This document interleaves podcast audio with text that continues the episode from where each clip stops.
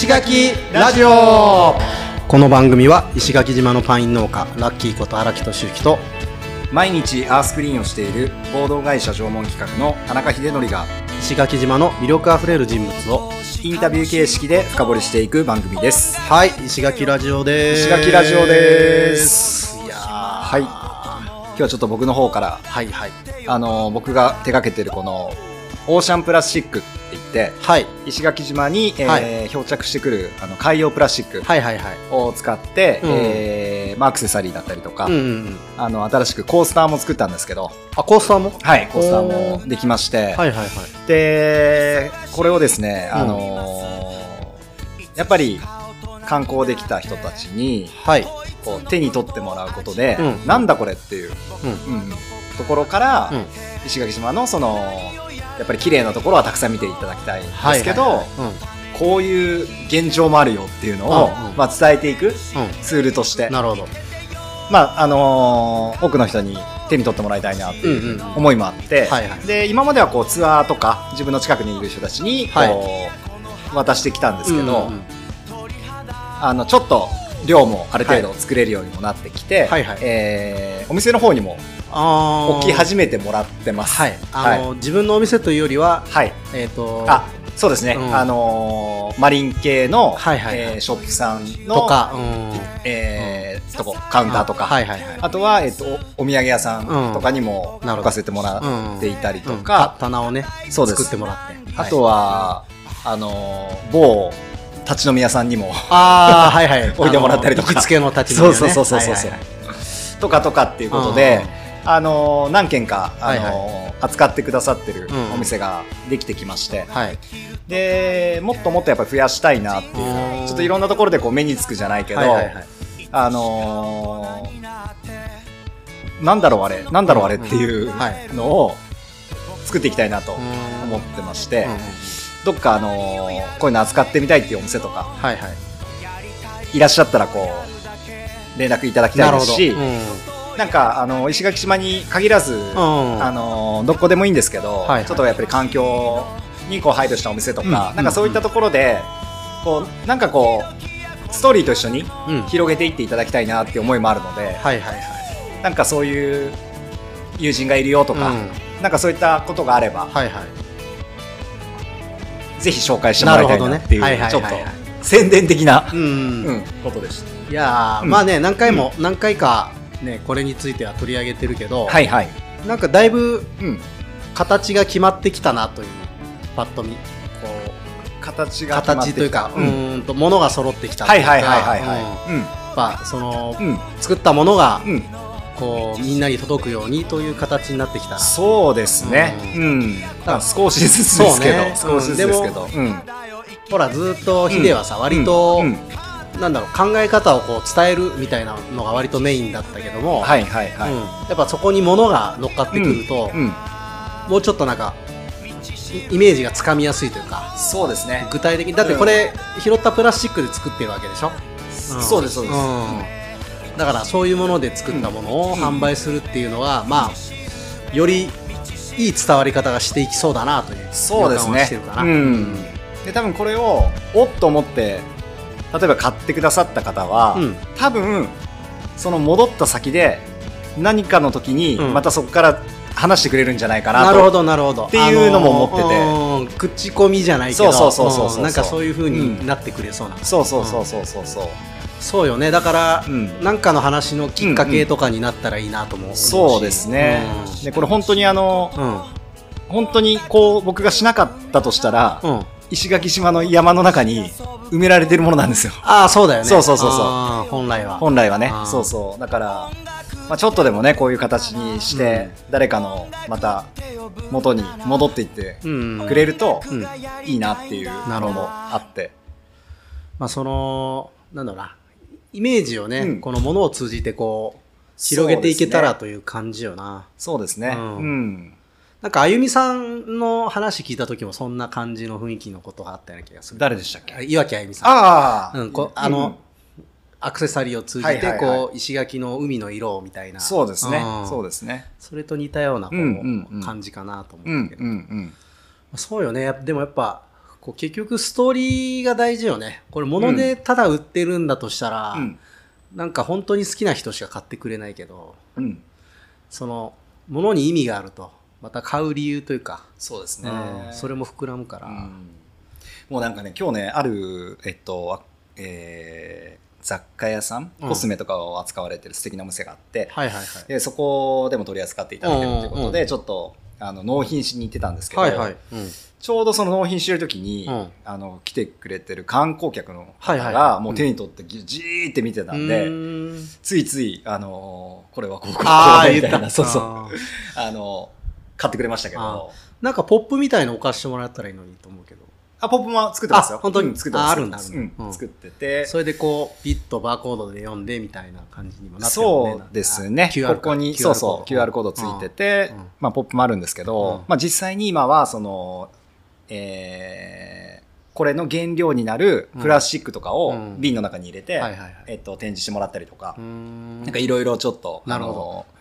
工夫はし始めてるところです。そうね、うん。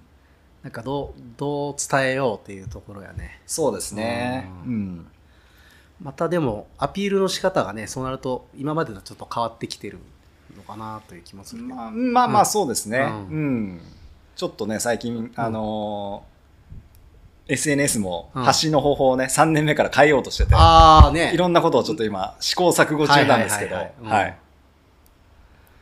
いやでも偉いなと思うもんヒデ。いっつも。いやいやいやいや。いつ。も上げてるなと思って、うんうんうん。豆だな。はいはいはい。だあー。からその辺もね、うん。あのー実験です。はいはいはい、うん。いろんな。でちなみに今もう700何十日なんだっけ、えーっと、760今日で8とかで、うんもうちょっとで777なんですよ。ああそうだねはい。なので、777、うんなんか、うんパチンコ僕やらないです。な なんかいいことねえかな。そんな感じです。なるほどはい。あでも今何店舗ぐらいあるんだっけ？石垣ではこれですか？うんこれがね、今、10、20店舗弱ぐらい。まあ、店舗というか、まあ、いろいうん。ろ人に託させてもらったりとか、っていうのもあるんですけど、なるほど、うん。今現状は、えっと、20弱ぐらいですね。うん。はい。じわじわ。そうですね。お置いてもらい始めてるね、うんこれ置いてある場所とかって、はい。なんか、見れたりしないの？オーシャンプラスチックのホームページがあるんですけど、うん。そこでちょっとディーラーさんの一覧は、あのー作っていく予定で、ああそうなんだ。まだできてないんですけど、えっと、それと、うん。あとはインスタの方でも、うんえっと、オーシャンプラスチックのうんアカウントを作ってまして、なるほどでそこでも、あの、置かせてもらっているところは紹介していく、あの、いただく予定です。なるほど、はいまあ、そんな情報もねはい。よかったら概要欄に載っけてもらってはい。いろんな人に手に取ってもらいたいねそうですね。うんはい。ぜひはいぜひよろしくお願いします。はいお願いします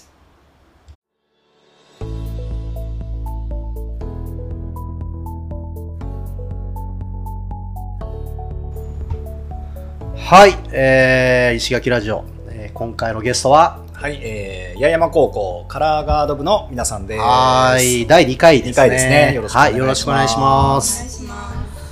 はいでキューナさんのこと聞き忘れてたねそうですね。あのまあねやっぱねコーチのねコーチーはい。外部コーチっていうことなんですけど、はいはい。まずは、うん生徒さんに聞こうかキューナさんのことキューナさんって僕あの名字すごい素敵だなと思ああって。はいはいはいあかヒデはそっか、はいでも知らなかった、ね、そうそうそうそう。漢字でどう書くんですかっていうふうに聞いたんですけど、うん、うんキューナさんちょっとさっきの教えてもらってもいいですか？漢字ですか？はい漢字名字喜ぶに、うんはい友達の友に、うんはい。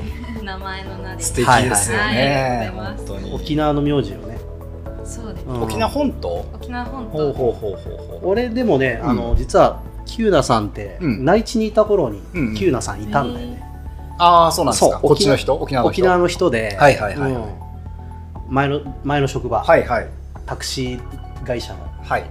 で結構タクシーの仕事って、うん。うん割と沖縄の人とか、うん。九州の人多くて。ああそうなんですね。うん。ええなんかキャンさんとかね。あキャンさんね。キャンさんとか。うん。いたよ。キヤタケって呼ばれてキャンさあん。僕もちょっとこっちでご縁いただいて、キャンさんうんと最初会ったんですけど、うん。もうあだ名かなと思っててずっと。いやーそういう名前はね結構ね、さっきもうちらあの、うん。中松中松って言ったけど中松さん。中松さんでしたね。う ん中松さんもでもいるじゃないですかこっち、はい。結構ね、うん。中松さんも石垣のせいというかこっちのあれですか？那覇の。那覇。うん。へー。池澤さんって内地っぽいですけど名字は、うん親は親はこっち。はい。皆さん石垣生まれですか？はい。はい。あ石垣あそうなんですね、キューナさんも石垣生まれはいうん。であそうかそうか。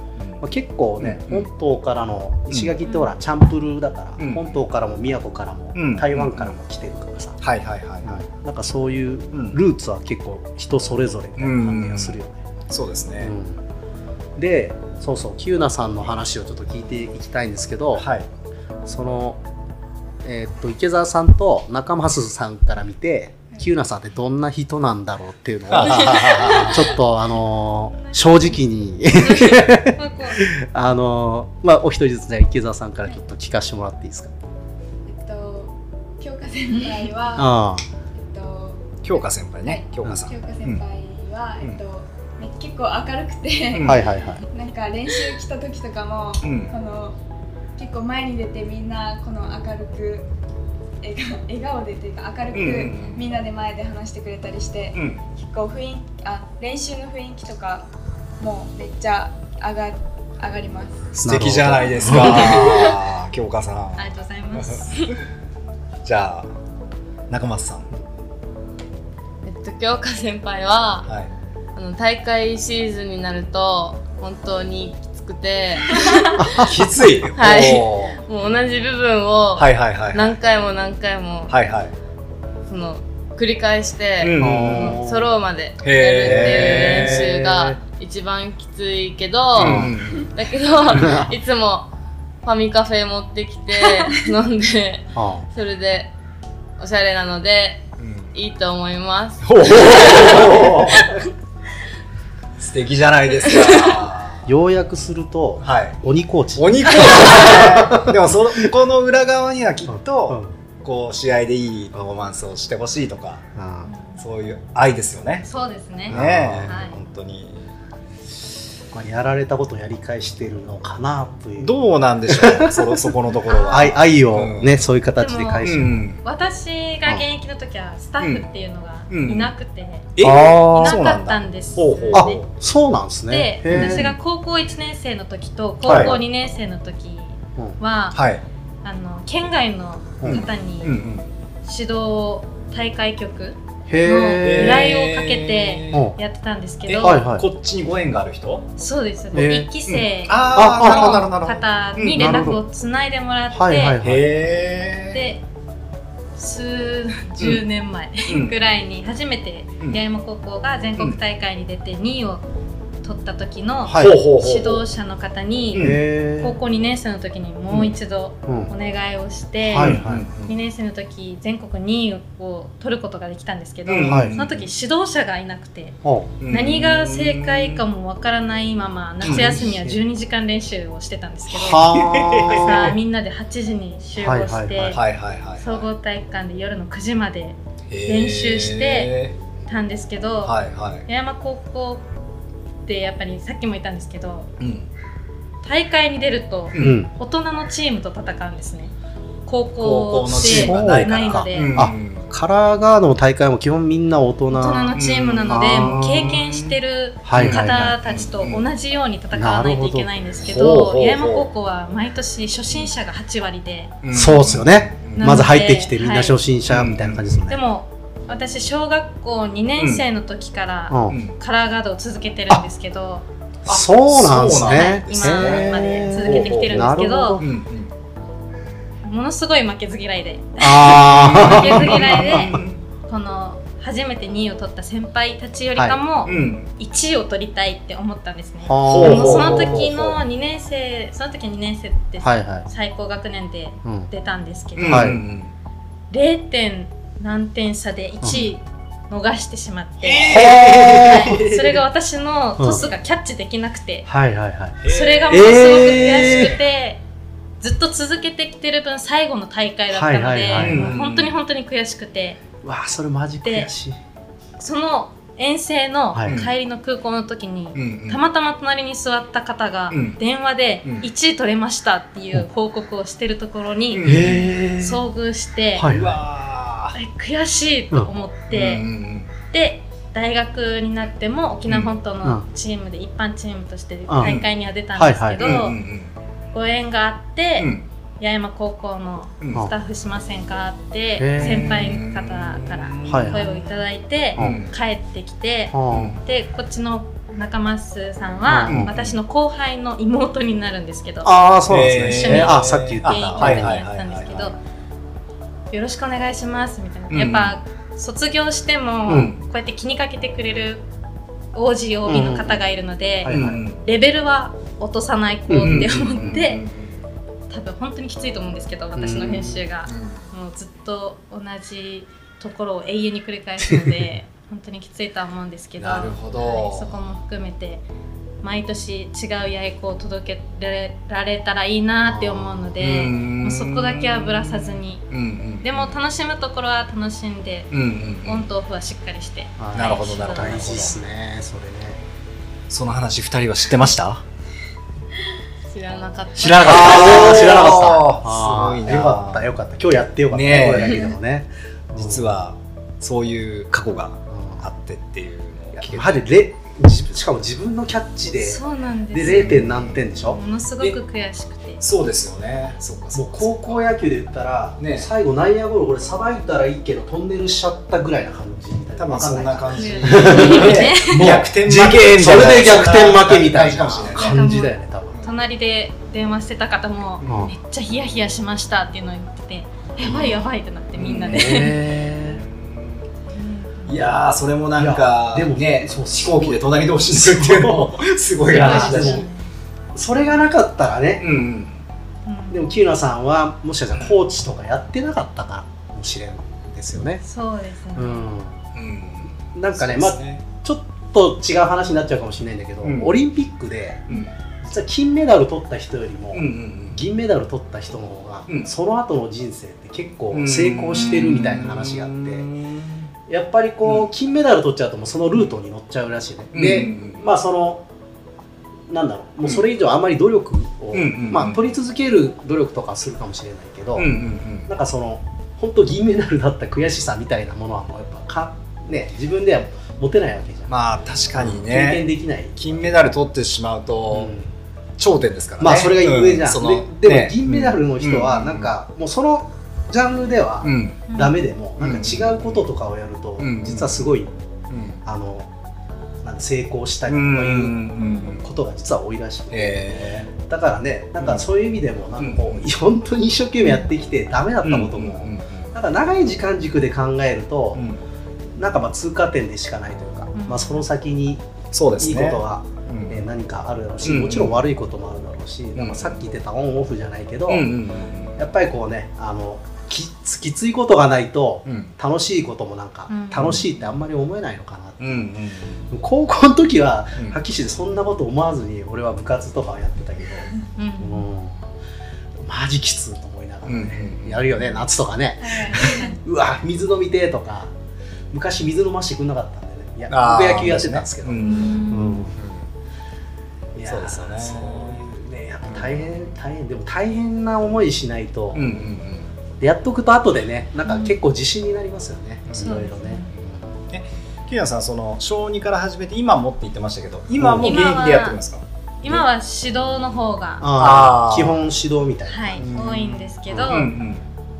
一応生徒は知ってるかわかんないんですけど、うん今年度から、うん。この八重校のうん。OG のチームができて、ほでおーそこに所属をしていてて。はいはいはい。なるほど。そそれこの市でやってるんですか？市内で県内であ沖縄県で。県内。だ沖縄で県で練習あの那覇の方とか那覇の方でのメインは練習。していてそうなんですね。でもかき集めてなので、うん今は Zoom とかのオンラインなんですけど。うんあそうなんですね。何年ぐらいいるんですか？そう。なんあでも本当に最近の話なので。あそうなんですね。なるほどなるほあど何名なんですかね。うん。56名。56 7名。名ぐらい、ー OB も結構いろんなところにいるんですかじゃ結構います。でもそのチームは別に八重校の OG じゃない子もあなるほど。その前大学の時に一緒にやってた。中学校の時にあ一緒にやってた子がここではやらなかったけどあなるほど。もう一回やりたやいからってていう感じで。へえい。いですねなんかね。チームがあっうん。てそこに所属はしているんですけど、私は石垣島で過ごしているので、生徒とずっとうんまあほとんどほとんど指導で。ほとんど一緒に、はい一緒に踊ったりします、いやーすごいね。はいはいはいはい。俺なんかやってないしな。なんかヒデもう自転車やってないでしょ。今ですか？うん。今今全然もちろんやってないですね。なんかまあでもそう。やめたばっかの時はややってたかな。まあでもなそういうう、ん。キューナさんもでもこんだけ入れ込めるのって多分そんなに長くないかもしれないんで、うんねうん。時間がある時しかできないぱそうやって若い時にぐわっと打ち込めてるのは、なんかちょっと羨ましいなといううん。感じですねほぼ遊びですね。は 好きな時間にあ踊踊ろうかなみたいなはいはいはい感じで今は、はい。うん。へしてえそっかそっか。そんなそんなコーチでしたね。ちなみにあそうかきでもそうか小学校2年からやってたんですよねそれはきっかけはそのマーチングから？はい、お姉ちゃんがマーチング、うん。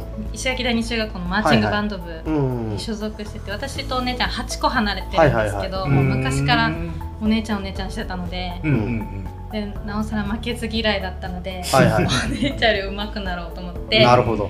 もともとバスケ部だったんですけど小学校1年生はバスケ部に入部してたんですけど、へうんうんお姉ちゃんの妹っていうことで音楽の先生が体育館まで呼びに来てうん。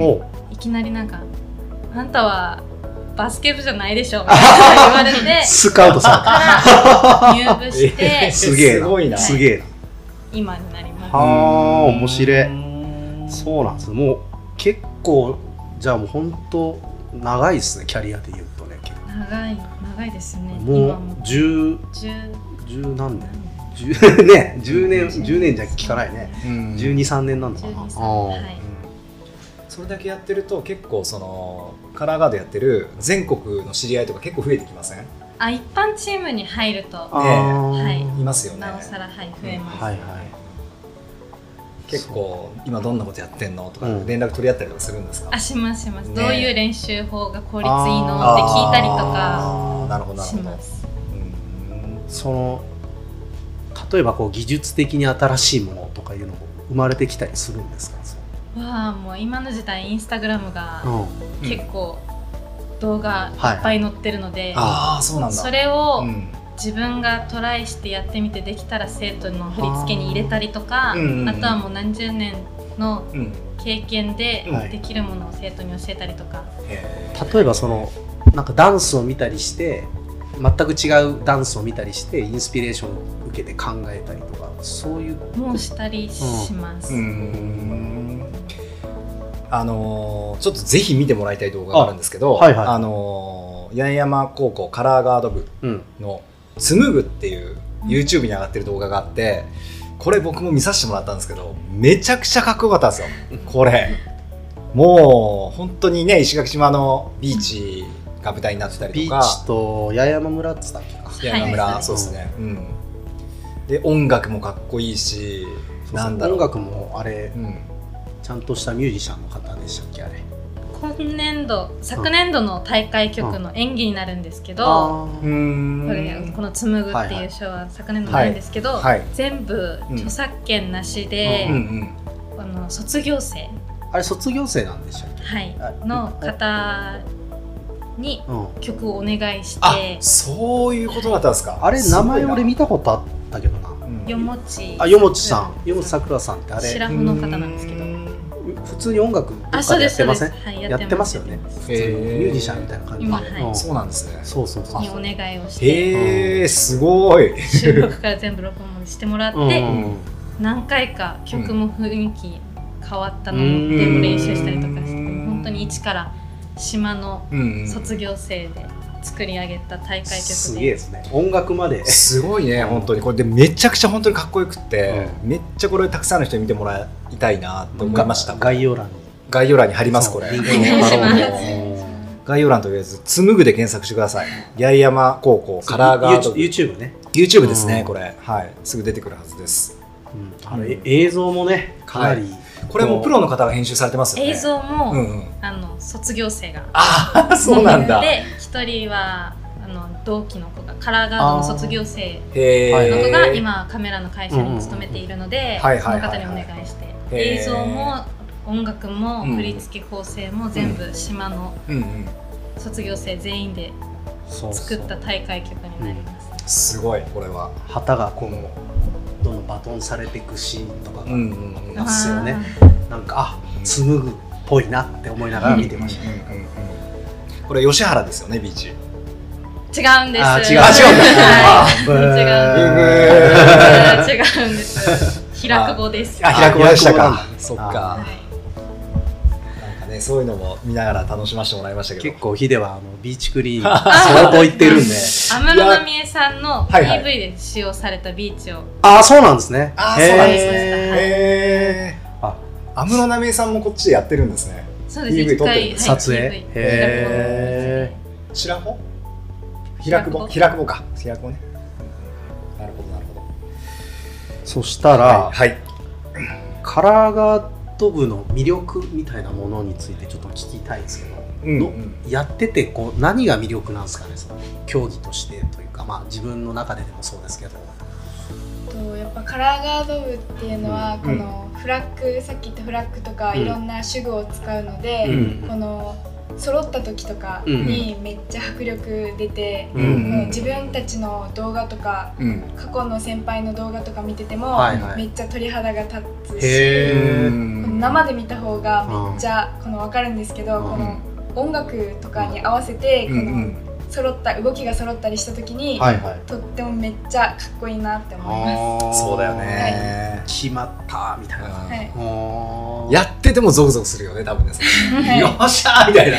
ねえ。それ分かるもんなんですか？こうあみんなとバッチリ合ったっていうのはやってて分かります？なんかこあでもめっちゃ会った時とかは、うん。あもう今会ったなって。う思いますうーんんそっかそっか。まあもちろんねその外から見えているのと、うん。自分たちの視点とは違うはずだけどね。うん。はい。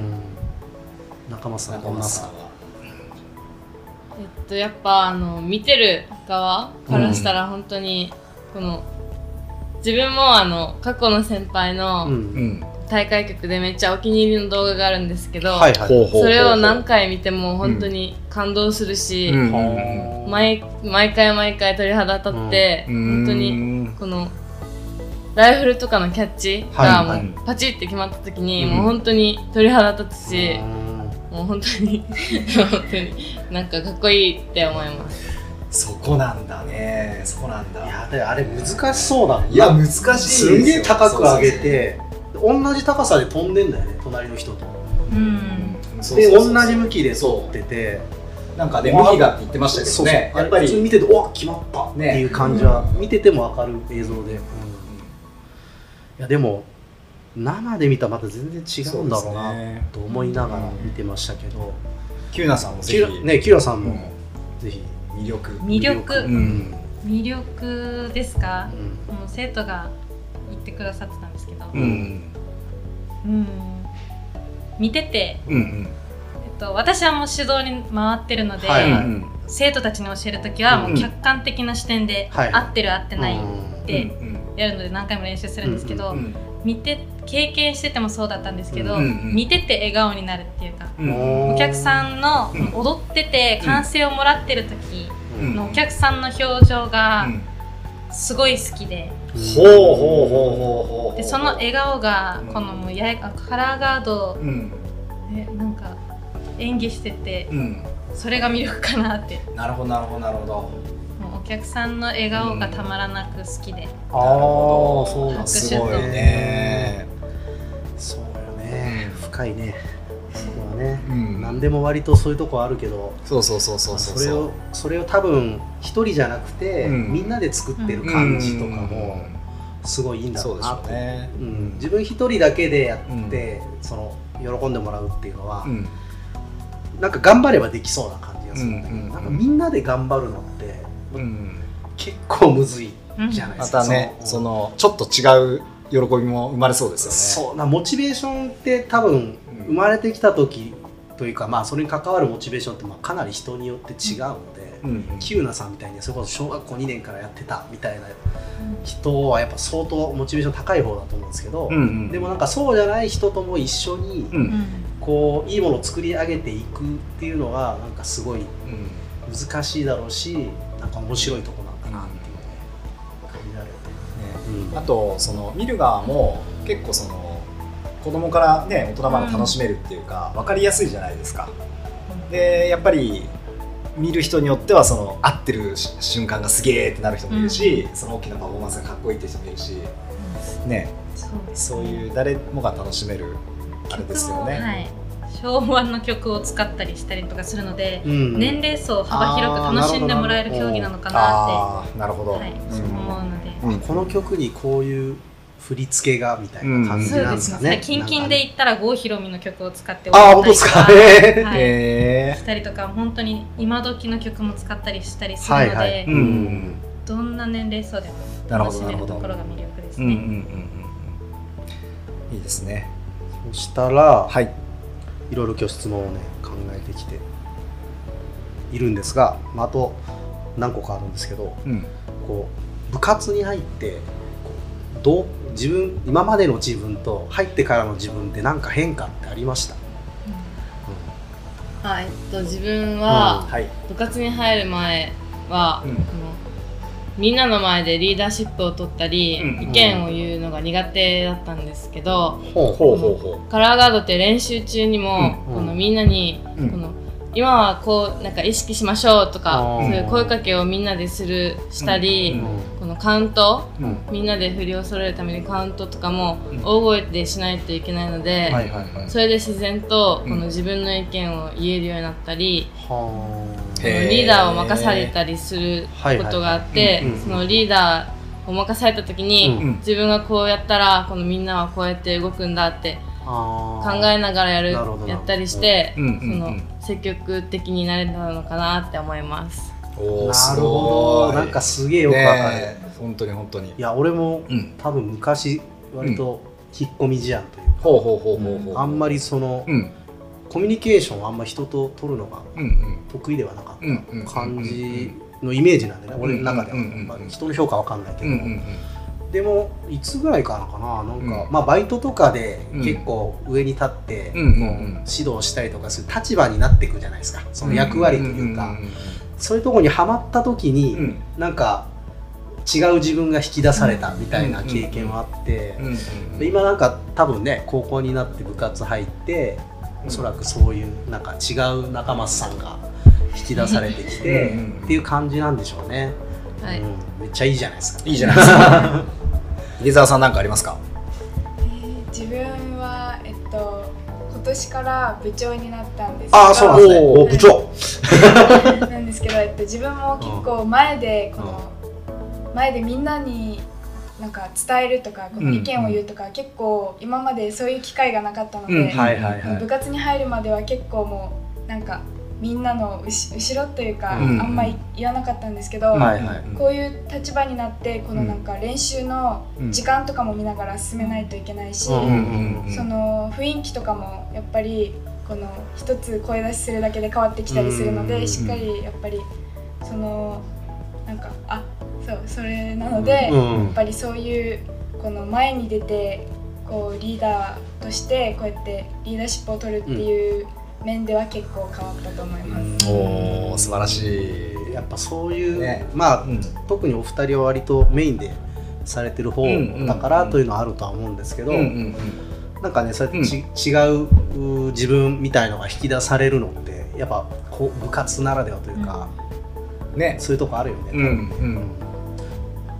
いいっすね。なんかそういう個人じゃなんかそこってなかなかたどり着けないとこなんで、うんうんそういう意味でもこう部活っていいなってなんか今話聞いててなんか思っちゃいましたね。そうそうそう僕もね。なんかチームとかねやっぱそのモチベーション上げるとか、それって大人になっても結構同じなんですよ、役割みたいのは、うん。そのつく役割でうん。例えばサポートするんだったらサポートの動き方があうん。るし、うんうんうん。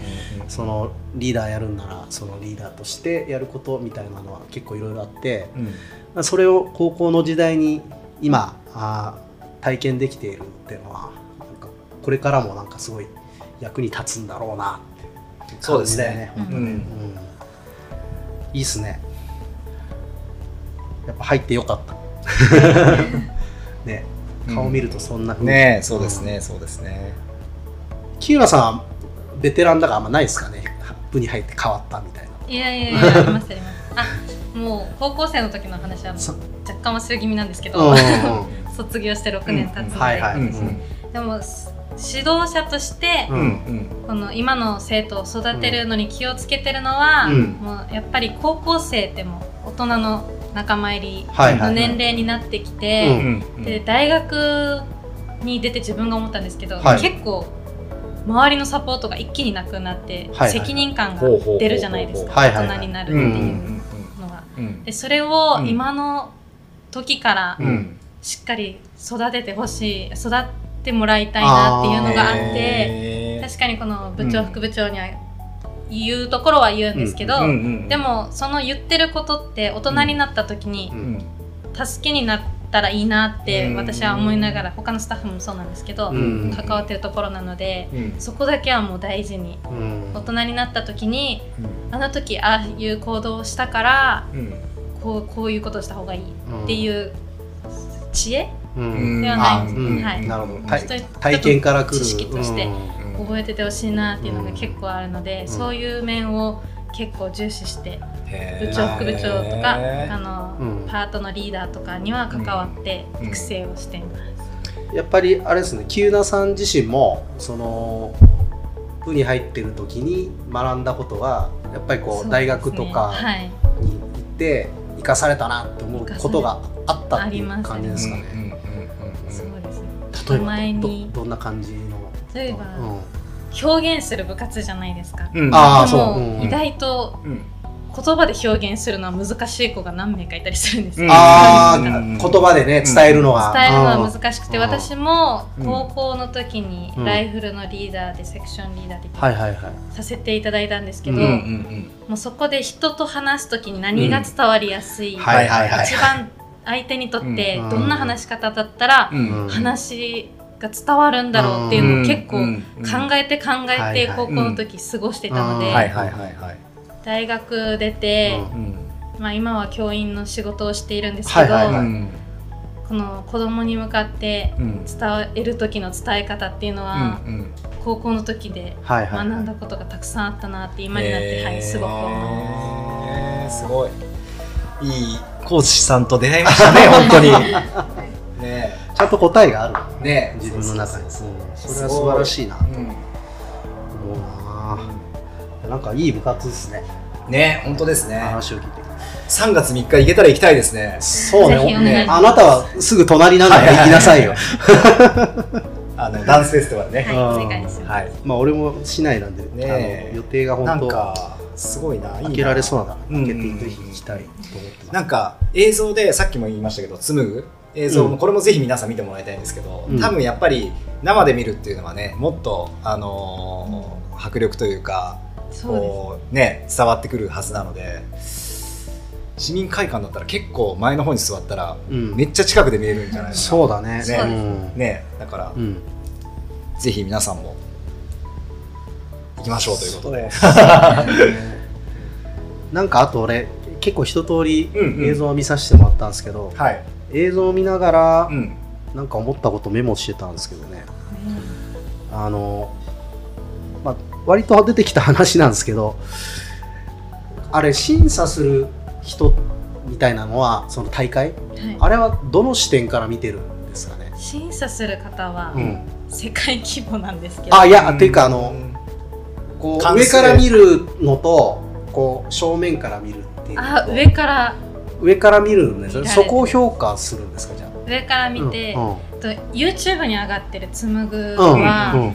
今回特別ではいはい。2年間連続大会のフロアで踊ってなくて、はいはい。ああそっかコロナで、はい。なのでもう今回は、うん。うん。あの気持ちとしあていいものを映像に残したいという感じでこういうカメラワークなんですけど、うんうん本番はもうフロアにうん。上から審査員がいて、うん。演技をもうただただ見て、なるほど、でも見ながら喋ってこっちがいいああっちがよくした方がいいっていうのを審査員がずっと喋っててうん。へえそれを評価基準みたいなの何個かあったりするんですか、ありますありうん。ます主婦だけの評価基準もあれば、ボディって言って体だけのダンスダンス。うん。の表現のうんとか、あとはショーのうん。構成、構成。さっきもあ言ってたんですけど、うん。バトンが紡いでってっていううん。この構成だったりとかあとは人数で対抗する競技なので、うん。形を見たりとか、はい。そのフォーメーションみたいなのがどう変わっていくとか。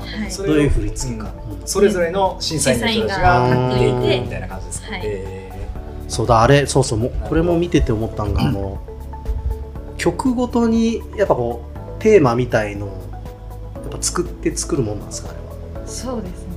なんかこうねこういうのをテーマうん。にこういう振り付けにしてるみたいな、はいなんかああいうのも一曲 一曲作ってってそれを考えるのってすげえな、うん。大変だろうなと思いながらうん。見てたんですよ。僕も昔音楽やっててで、まあ、自分たちで曲作ったりとかしてたこともあるんですけどなんかねそれよりもこう動きが いろんな人の動きがこうバーってなってるから、ああいうのもこうイメージしながら頭でイメージして作るんですか？ああいうのは。大体、うん。そうですね、うん。頭でイメージして、うあとは映画ん。のワンシーンとかっていうのを見た時に、うん。あめっちゃ素敵だなって思ったらそれに近づけるような振り付けを考えたりとあーあなるほどなるほど。映画のシーンからそのテーマが出てくる出てきたりとかしますえーす結構その辺もねな。んかこういろいろ意味があるんだろうなと思いながら見てたんだけどあとさあれ回すじゃない。結構重たいでしょあれ。怪我したりしない？あしますんだ、普通に突き指とか骨折下手するとあれなんか何キロぐらいあるんですか？何キロプラスチックのやつは。そんな測測ってない。23キロあるよねでも多分。ああでもそんなに重いんだ、はい。うんじゃないとあんな回せないと思うんだよな。そうん。うんいやあで手袋みたいなのもしてるもんねだって。そうです。うん。うわなんかすげえな本格的だな、うんうんうんであと、ま、間違った時とかどうしてます？ミスった時 どうやってごまかしてます？うんそうね、ミスった時は、もうちょっと心の中では焦ってるんですけど、うん。頑張ってうん。顔に出ないようにはしてるんうん。ですけど、ちょっとそこうんは顔にもしかしたら出てるかもしれない。はいはいはい。中間さんどんなですか？ミスった時は本当にあのもうとにかく曲はずっと流れてるので、うん。もう焦らないで、はいはいはい。落ちたらもう取ってすぐ入るっていう、ままるでそれが振りかのように なるほどね。で結構こうやっぱなんだろうこうリアライブ映像を見てるとやっぱそういうとこもちらほらあって、うんうんうんいやこういうのやっぱごまかし力も大事かもなと思いながら、うんあと切り替えというか引きずらないみたいな、うんこそうですよう、ね。なんかイメージしながら見ちゃいましたけどね、うんまあ、僕のくだらない質問はこれで終わりなんですけど あともう一個、あのこんな質問がいいんじゃないかなっていう話で、えっとね、ここじゃねえなえっとそうですね。何を目指して、まあ、カラーガードっていうものをやってるわけですけど、まあ、言ったら別にその具体的に何か今後に役に立つかっていうとちょっとよくわかんないじゃないですかやってること自体は。だけどこう何を目指してこう日々きつい練習を頑張っているのかなと。なんかそれを。また難しいいやいや。質問来ましたね最後に。最後ぐらいにそんな感じの質問をちょっと聞いてみたいなですけども、どど何を目指してます？ここからがチーうん。ムでは今年は全国一位っていう目標を決めていうん。て、とやっぱり去年とか一昨年もこうん。のコロナで、うん。この会場に直接行けなくて、はいはい。動画審査だったので、はいはいはい今年はもう絶対会場に行ってうん演技したいっていう、はいはい。うんでそれでこの去年とかよりももっといいショーをうん。自分たちで演技したいってうんうんいう気持ちでうん日々練習してます。なるほどね。なるほまあ、日本一なんですね。うん。日本一とか。ねね。考えたことない。うん。なんかすごいな、うんそういうの。もチベーションとして、うんうん中間さんも何かあります？同じですか？はい。う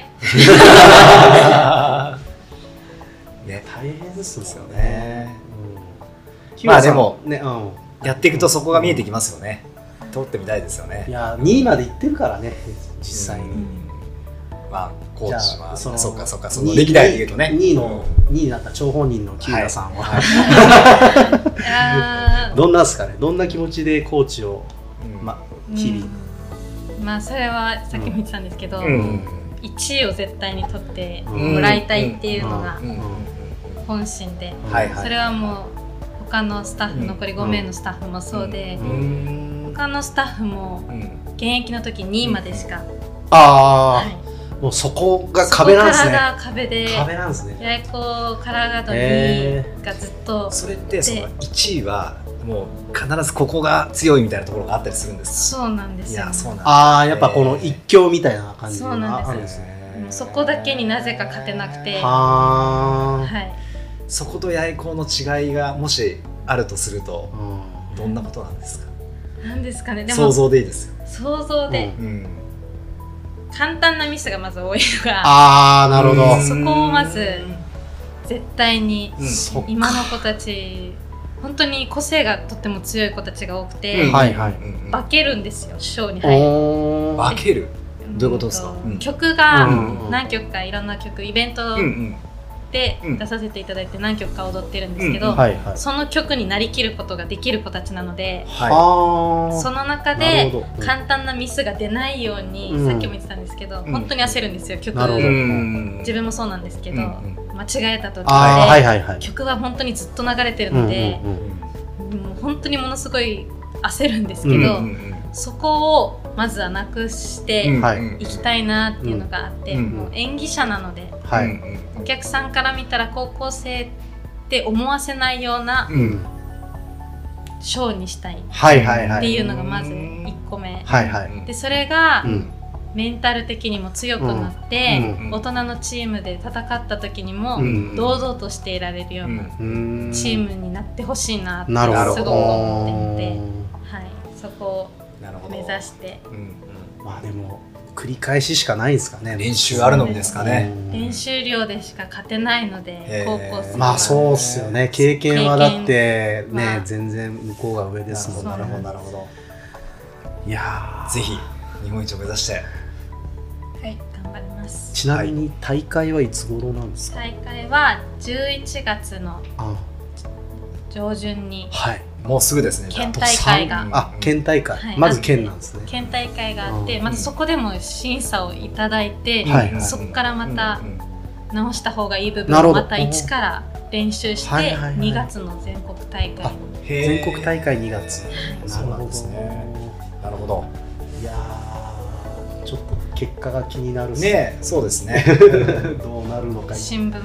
読んでいただいたら。あそうですね。毎年やっているので、うんうんうんーいいっすね。うん。貴重なお話を。お貴重なお話をお伺いして本当にありがとうございま伺いすできました。どどうでした？こう今日来て話をしてみて出沢さん。えーっと、うん。めっちゃ3日前ぐらいから緊張してたんですけど 結構こうやってみて、はいはい。意外にはい。普通になんか人うん。人とっていうか喋ってる感じでうんうんうん楽しかったです。はいありがとうございます。中松さんどうですかね？え普通にも通おしゃべりみたいな感じで、ね。そんなはいはい。硬くなかったので、うんうん楽しかったです。あよかった。ねよかったです。ねそういう風にしたいんです僕ねそうそうそうそう。うん緊張みんなでも結構最初うん緊張した緊張してますって言ってうん。来る人いるんですけど全然そんなんじゃないんですよ。そうそうそうって話してるとでもなんとなくほぐれてきてっていう感じなんですけど。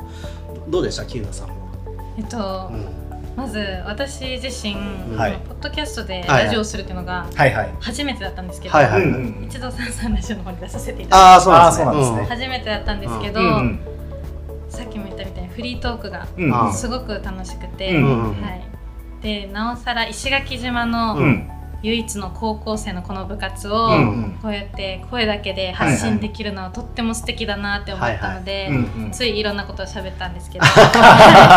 いやいやでもねなんかうん。聞けてないこともね。話していただけてそうそうすごい良かったなって。やっぱああいうのをやりたいです僕らは。そうそうのそうそう。普段なんかまあ僕らお酒の席で長くずっと話してる人たちでも意外とこうやって面と向かってうんうん。その人のことをちゃんと聞いたことがないなってえーいうのをこのポッドキャストやってね初めて気づいたんですよね。そうなんですよね、うん。実は、うん。実はみんないろいろ持ってて、うん。うんうんでそこがちょっと垣間見えるのがうんうんすごい面白くてうんうんやらせてもらってるんで、そうですね。もしよかったら、うんうん。あの石垣ラジオ結構変な人多いんで気になった人見つけて はい。あの聞いてみてください。まあゆらくんなんかはね同級生だから、うん。よかったら聞いてみるといいかもしれない。うんうんうん。うん。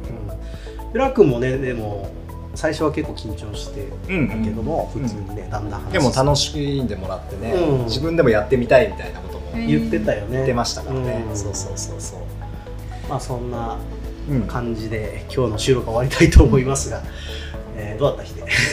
ね本当にあの貴重な僕たちも経験をさせてもらったなと思うんですけど、うん。これまた流れる時にね、うん。自分の声をあのインターネットで聞くっていうのが そうですね。結構ね最初は抵抗あるそうざわざわするかもしれないなと思うんだけど、やっぱりあの他の部員の子たちとかがまた、うん。今日聞いてくれたらそうね。いいなっていうふうに思いますし、そうですね。なんか伝わる。そうそうそうそう。うん、こんあの OB の人たちとかがまた聞いてくれて、今のこうカラーガード部がどうなってるかとかっていうのをねちょっと世界のポルトガルかの人にも聞いてもらえるね聞いてもらえるしね。そうそうそうそう。ん。はいはいはい。とかそんな感じで広がってうんいくとすごく嬉しいなと思いアます。ーカイブで残るものなので、はい、うん。あの来年の人にも聞いてもらえるしそうですね。そうそうそうそうそうそうよかったらそん。な活用もしてみてください、はい。ここで話しましたよとかねで本当にかっこいいん。でまずは YouTube でこのそうねカラー八重山八重山高校カラーガード部、うんえー紡ぐではい検索していただくと、はいかっこいい映像出てくるんで、うんこの後すぐ見てみてください。そうですね、僕としては、はい。なんかすごいなんだろうな OB と現役がめっちゃ近いなというのをうんうん感じましたうん。うんね、でもなんか多分うん。うん部活割と強豪な部活とかも、うん。その OB の人が結構頻繁に来て目をかけてくれてたりして、うんうん。なんかそうやっていろんな人が見てくれてて、うん。自分たちがあるみたいな、うんうん。なんかそういうなんだろうな一人じゃないしなんかいろんな積み重ねが今あるんだなというのをね、うんうん。すごい感じたしうん。いいですよね、うん。なんかそういうコーチが6人もいるなんて。しかもそう。仕事じゃないですからね、そして、あのー外から YouTube でわざわざこうねうん。繋いでくれてっていう人もいるっていうすごいですよね。素晴らしいやつだなとはい。思いました。はい、というわけで、はい。えーとまあ、今日の、ね、収録はこんな感じで、はい。えー終わりたいんですが石垣ラジオは、うんはいあの次回のゲストを、はい。えー、数珠つなぎでそうですテレね。フォンショッキング形式で、はい。あの紹介していただく形になってるんですけどキュナさん、はい次回ゲストはいよかったらご紹介お願いしてもよろしいでしょうか？あ、決めていただいてますか？決めました、はい、はい、はい。じゃあ私も気になっている方なので、はい直接お会いしたことは本当にないんですけどあそうなんですねえ、承諾は取れてます？あ取れてますあ大丈夫ですは出てはいまあ、本当ですか？ただ本当にはいダンスつながりなんですけど、はいはい。あのマイケル・ジャクソンのダンスのマイケルダンスっていう世界大会ほうほうほう。があるじゃないですか。あるんですね。あるんですね。そうなんです、世界大会があって、はいそこで優勝して、はい。はい。でちょくちょくテレビにも出たりするんですけど、はい。ケント・モリって知ってます？ケント森さん。してるえっと。ダンサーなんですけど。ダンサーの方ですよね。僕も直接あのお話はさせてもらったことないんですけど、去年の多分石垣ハロウィンで出てくくれてますマジで、あはい。そうなんだ。と思います。まあその方ではないんですあそうなんだ。ないですね。ではないですけどその方にも、ともあの熱狂的なアプローチを得て踊った方が今石垣にいてて、住んでらっしゃるんですか？はい。うちょっとごめんなさい。はい。僕頭の中ぐちゃぐちゃになってまそうですよね。はいはい。あの世界大会に出た方ですけど、うんすごいんですけどその方、今堀智人さん。今堀さん。今堀さん。智人さん。